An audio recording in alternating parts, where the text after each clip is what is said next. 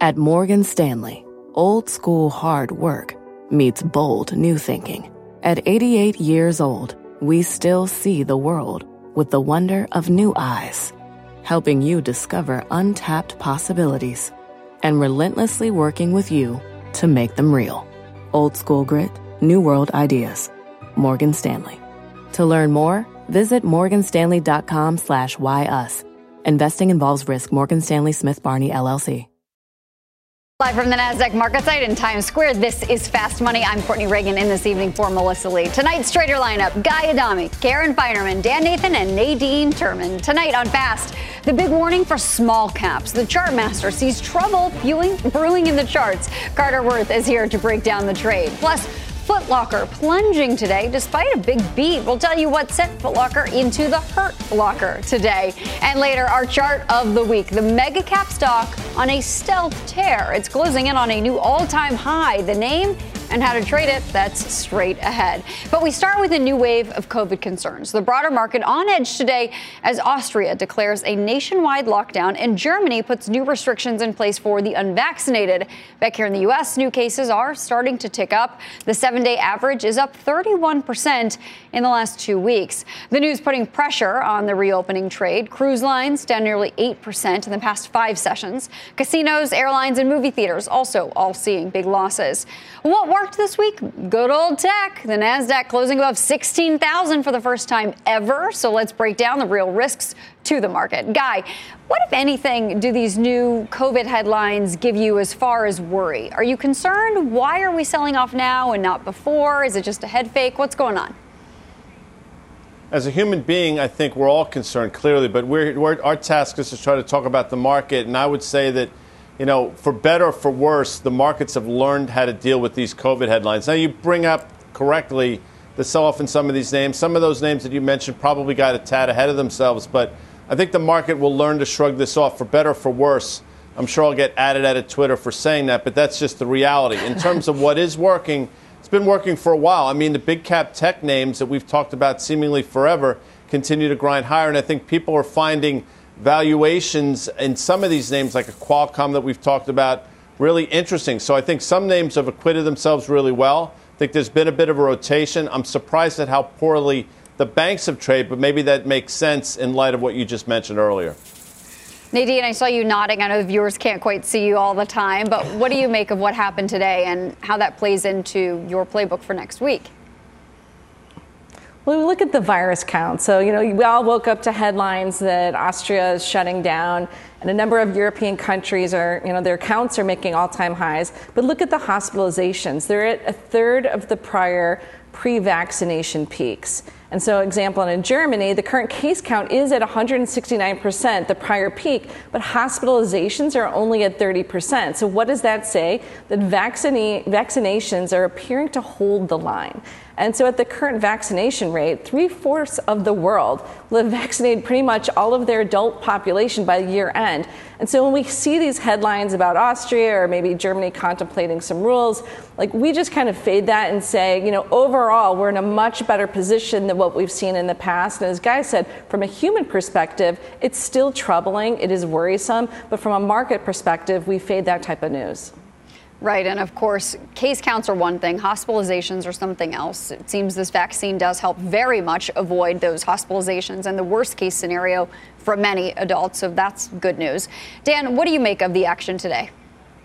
Yeah, I mean, listen, the S&P 500, this is the same conversation we had last night. There's a lot of really nasty action going on, but the market is basically unchanged here. Why? Well, Apple closed at a new all-time high today. Microsoft closed at a new all-time high. That's $5 trillion in market, uh, market cap. Alphabet was trading a new all-time high this morning. Nvidia new all-time high. You get the drill here. This is the same trade that's been going on for about a year. There have been a lot of rotations that we've seen. I know we're going to talk about energy. Uh, the transports were a bit of a disaster today. They can't get going. So there's a lot of parts of the stock market that don't trade well. Should oil and some of these other groups be reacting to this sort of headline? I don't know. I mean, I think that if you look at the Russell 2000, we're going to talk about small caps a little bit. Um, do they have any exposure to Austria? Uh, Austria? I don't really think so. 75% of their revenues come from the U.S. here. So the real concern, whether we're going to have further supply chain dynamics that are kind of causing some apprehensive uh, apprehension about growth going forward. Um, I don't know. I mean, I just think that this is the problem here. The S&P 500, you're looking at the wrong thing if you're trying to figure out what the gauge is of the fear related to further COVID headlines. I think we're by it. I think we got to move on from it, um, and then the global economy needs to get reopened here. Karen, what do you think about today's move? Overdone based on the news out of Austria? The small caps, I think, as Dan is right, had very little to do with Austria.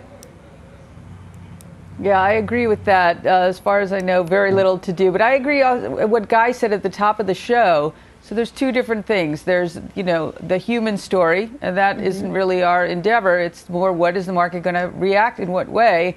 And I agree with him. I think we're just getting inured to that to that story, and we also have you know data that shows that we can handle the virus much much better. And so even if there is some slowdown, I don't think the market perceives this as you know a, a, a Delta variant. Hopefully, we don't see another thing like that, but the market just looks at it as, you know, for example, Boeing, they keep delaying the Dreamliner. The story gets less and less bad every time. And I think this is similar to that. we have seen this news, we've seen this, uh, you know, work out a few times. And so I think that big pullbacks on this would be an opportunity to buy. Uh, Karen, I know that you were focused a little bit on the action in the banks. Anything that you want to point out to our viewers as we're looking into next week, the shortened trading week, what you saw today that may portend some action next week? So I think that the banks sort of overreact. I, I think overreacted a little bit on um, this idea of economy slowing and rates moving to the downside a little bit.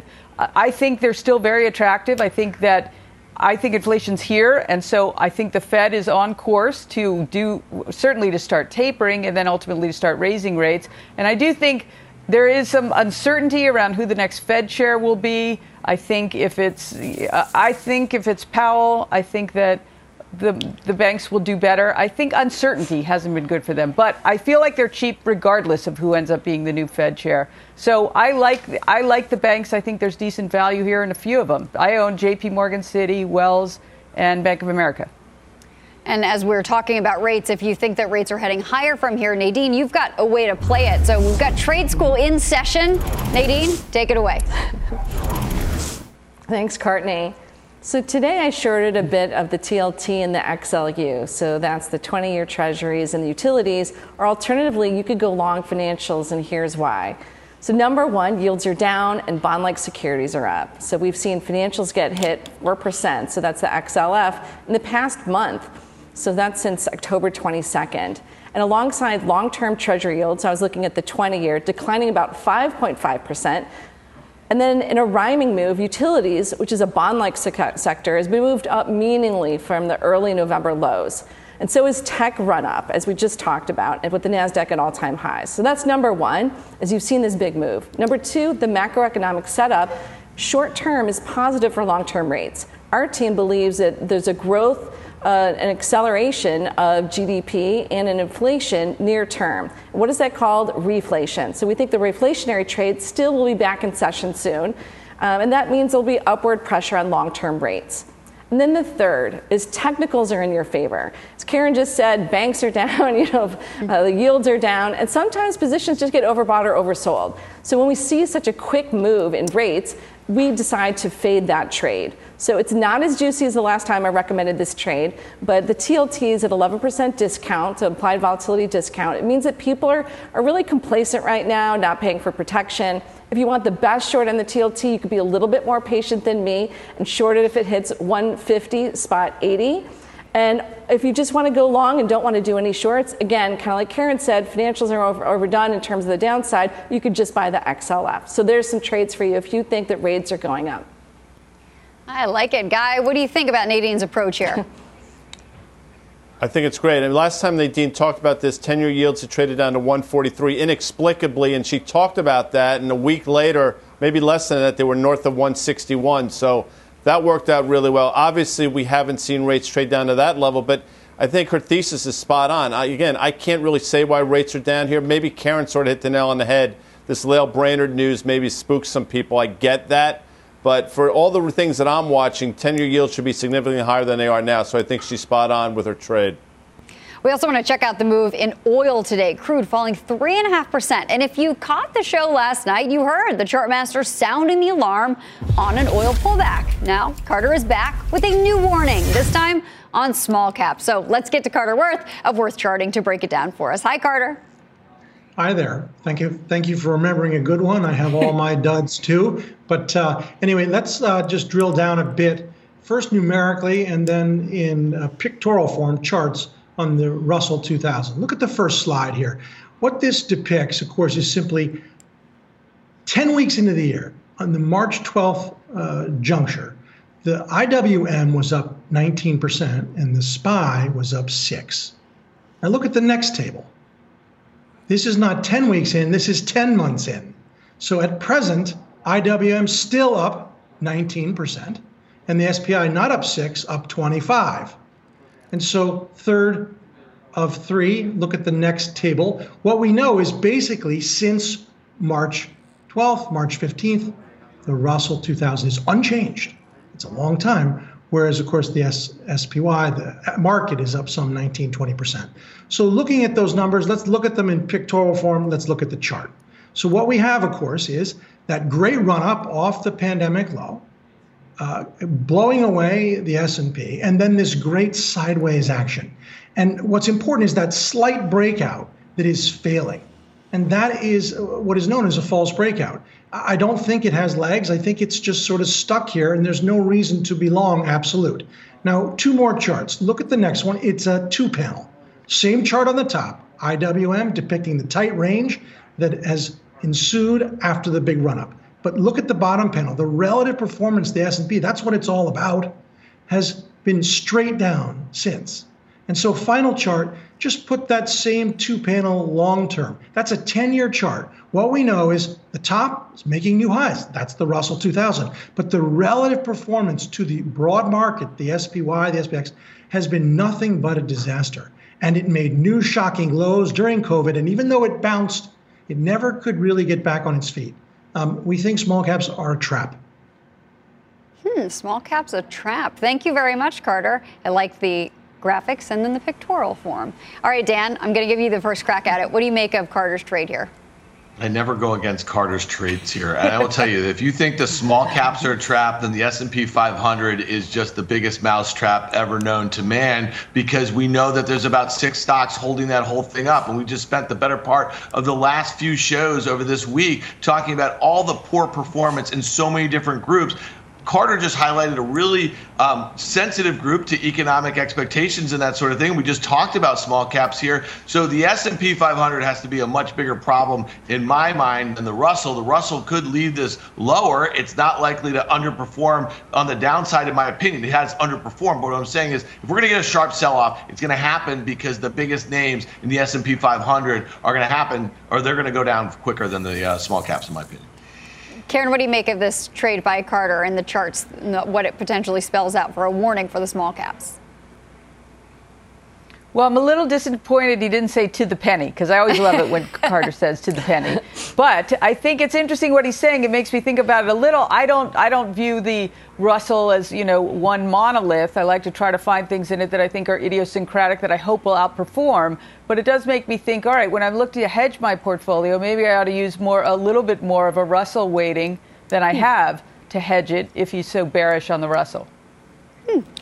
Got it. Well, still ahead, we are breaking out next week's game plan. Just because it's Thanksgiving doesn't mean it will be a boring week. The four key names to have on your radar. And later, our chart of the week. This company adding roughly $80 billion in market cap just since Monday. And no one really seems to be talking about it. We are. We'll tell you about this stealth stock stud when Fast Money returns. Is America's primary system working? Is the Electoral College still the best process for electing a president? Could a third party candidate ever be successful? In a new season of You Might Be Right, former Tennessee governors Bill Haslam and Phil Bredesen gather the country's top experts to explore these issues and more as we approach the 2024 presidential election. Listen to You Might Be Right, a new podcast from the Baker School at the University of Tennessee, available now wherever you get your podcasts.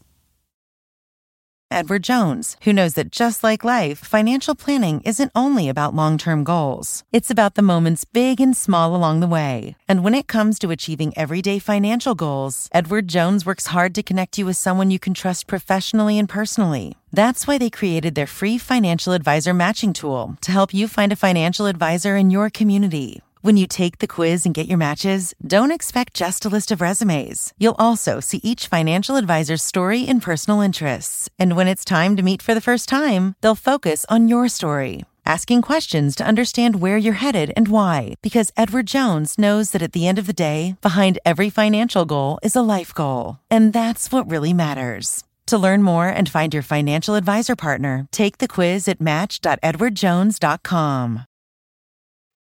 Welcome back to Fast Money. We've got a buzzkill on Footlocker. Shares sinking almost 12% despite the retailer posting an earnings beat before the bell. The company saying it expects global supply chain constraints to persist throughout the quarter. Karen, what are your thoughts on this move, though? I think we all knew that the supply chain issues were going to persist through this quarter and maybe through a lot of next year. Why in the world the sell off today? Well, that's a good question. I mean, we talked about this supply chain issue when Nike announced and the market really sold off in October. Thought Footlocker was a buy there in the mid-ish 40s for a trade. Sold it at 50, which was way too soon. It went to 57. So maybe it's a little ahead of itself. But I think the market should have expected some commentary like this. It's not like this was a high flyer with a super, you know, big PE multiple here. So I'm surprised at the magnitude of the market's reaction. They had a very good quarter. Their gross margins were excellent which shows how little promotional activity they needed to have, so selling at full price. They did say they expect that to moderate going for at some point. They didn't say when. That's not surprising either. You put all that together when the you know when the multiple is 8 and they have a bunch of cash. I don't know. I'm kind of intrigued to get back in. You know, it was down 7 bucks today on a, you know, not great tape, so I figure I'll wait till early next week, but I like it. And I liked, I don't know if you saw Sarah's interview with the CEO. She said, why the reaction? And he's sort of, I don't know, I just sell shoes. I, I mean, I think he's just, you know, trying to be a little conservative, sticking to what he knows best. I like it. I'm going to look at it on Monday. All right, all right, we're going to follow up with you. I mean, the one thing I noticed too is that the digital sales were down 4.6% year over year. That was the only retailer that reported lower digital sales for the quarter of this past week that I noted, but we're going to follow up on that one. We do have a short trading week coming up, as you mentioned, but it's jam packed with the sizzling slate of earnings. Before Thanksgiving hits, let's set the table with the with our stock traders and what we're watching ahead of next week. So look at this: we've got Urban, we've got Zoom, we've got Jack in the Box, we got Best Buy, we got Dollar Tree. Nadine, kick us off. What do you like?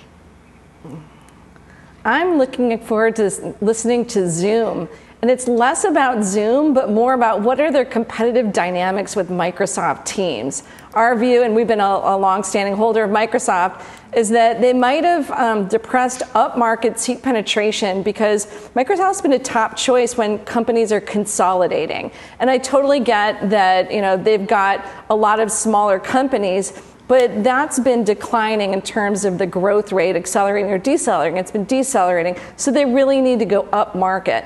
Um, so from a technicality though, you know, if you're trading Zoom itself, shares are down 26% since the second quarter print. It's been materially underperforming the sector with sentiment quite weak. So, you know, I wouldn't be going against um, anybody long here. I would say, you know, stay neutral if you're trading Zoom because uh, there's a risk of a short squeeze. But I am most interested in learning about Microsoft from the Zoom call. Hmm. Guy, what about you? What are you setting your table with? Yeah, Dollar Dollar Tree had that huge move from 113 to 136, having had a pretty big move to the upside prior on that Mantle Ridge investment. They report next week. I'm watching to see if their earnings release will hold up and keep the stock at these levels. It's, I think that's going to be really fascinating to see how that stock trades, and then I'll go downstream to see the rest of the space. I don't want to give away my final trade, but I think Dollar Tree is going to be a great tell for some of those other names in the space. Okay, good one, Dan. Yeah, Best Buy is interesting to me. The stock has rallied about 35% in a little less than two months. It feels like in a straight line here. Obviously, expectations are pretty high. So, what they have to say um, about the consumer is going to be really interesting to me. And I'd also say about Zoom, you know, that stock is down 25% of the year, down more than 50% from its all time highs made earlier this year. I can't see, yeah, I can see a short squeeze, but I can't see too many fundamental reasons or reasons that they're going to have to say why that stock should rally. So the slightest miss and that thing's going lower. It's at 52 week lows right now. Hmm. Karen, you biting on Zoom or something else look more appetizing to you for next week? I actually I agree. I think Zoom is most interesting. I think it's a combination of um, pandemic being over, right? Are we what kind of what kind of revenue growth are they seeing? So that's interesting to me. But the other part is sentiment about pandemic winners, and is that over? So we saw Peloton get annihilated. You know, the sentiment is definitely changing there. Some of it, of course, is Peloton's own doing, but that's interesting to me. If you if Zoom has the same reaction then I think we'll see more pressure on the IGV, which is the real high flyers that have done so well in the pandemic. Okay, well, up next, we reveal our chart of the week. This mega cap stock has been on a quiet tear, up nearly 4.5% since Monday. The name in the trade ahead. You're watching Fast Money live from the NASDAQ market site. We're back right after this. Welcome back to Fast Money. Time to reveal our chart of the week. The mega cap stock has been on a t- stealth tear. It's Amazon up 4.3% since Monday and closing in on a fresh all time high. Guy, you flagged this move this morning. What is your take? Why is this happening and how come we haven't been talking about it? Well, it's good. We should have been talking about it. I think a lot of it has to do with Rivian One. I think also a lot of it has to do with the fact that people are saying, wait a second, this market's not going lower anytime soon. What's lagging? And Amazon sticks out like a sore thumb. I think those are the two things, at least in my opinion. But I got to tell you, when we had the conversation, the stock was trading around the highs. It did not trade well at all today. I'm sure Dan can speak to that. The fact that we traded up to the prior all time high effectively from July and failed is somewhat problematic. I'm not ready to write it off, but this has been that stealth move, I think, for those two reasons. But again, today's price action, in retrospect, wasn't particularly good. Dan, what do you make of today's price action? Yeah, and I'd also say, I mean, it's been a huge rally since their disappointing results, and that Q4 guidance was very dis- disappointing too back in October. So the fact that stock has rallied back to these prior highs, I don't think too many people um, saw that coming here. And I'd also mention that Facebook had a heck of a day. Um, that thing is approaching an important technical level, closed up 2%. That's been a huge laggard too, and that might be a recipient of some of that same sentiment that Guy just mentioned um, as far as Amazon. Nadine, what do you make of the move in Amazon here as a mega cap stock? Is it one that you think we should look at because of all of the businesses that they're tied up in? I think you want to get it a little bit lower. Right now, our technical ranges are showing a 2.7 downside to upside, so I don't like those odds. So I'd want to come back in closer to 34.80. So that's more like 5.4% down from here. It's also at an implied volatility discount. So people are being pretty complacent in the options market, not really buying up protection. So you've had your rum. I don't think you have to trim it. You might want to mm-hmm. hedge a little bit, but you can buy it back in lower. Okay. Well, it is now time for our final trade already. Let's go around the horn. We're going to start with you, Nadine. I'm going to go for Japan, EWJ. The government approved a $490 billion package for stimulus. To the chairwoman, Karen Finerman. Yes, I think rates are going higher, and I hope banks are going higher, particularly Citibank. Letter C. Dan. Yeah, I don't think rates are going higher. Um, so I'd be a buyer of the TLT, but I'd also be a buyer of the UUP. I think the Dixie, the dollar index, is going to 100. And Mr. Adami. You see my eyes diverting here. My daughter's home from college and she's trying to distract me, which is not cool. It'd be cool if she were seven, but at 21, you would think she would know better. Dollar Gen I think Dollar Tree will be good. Dollar Gen on December 2nd. DG, Courtney. Okay, thank you very much. All that does it for Fast Money.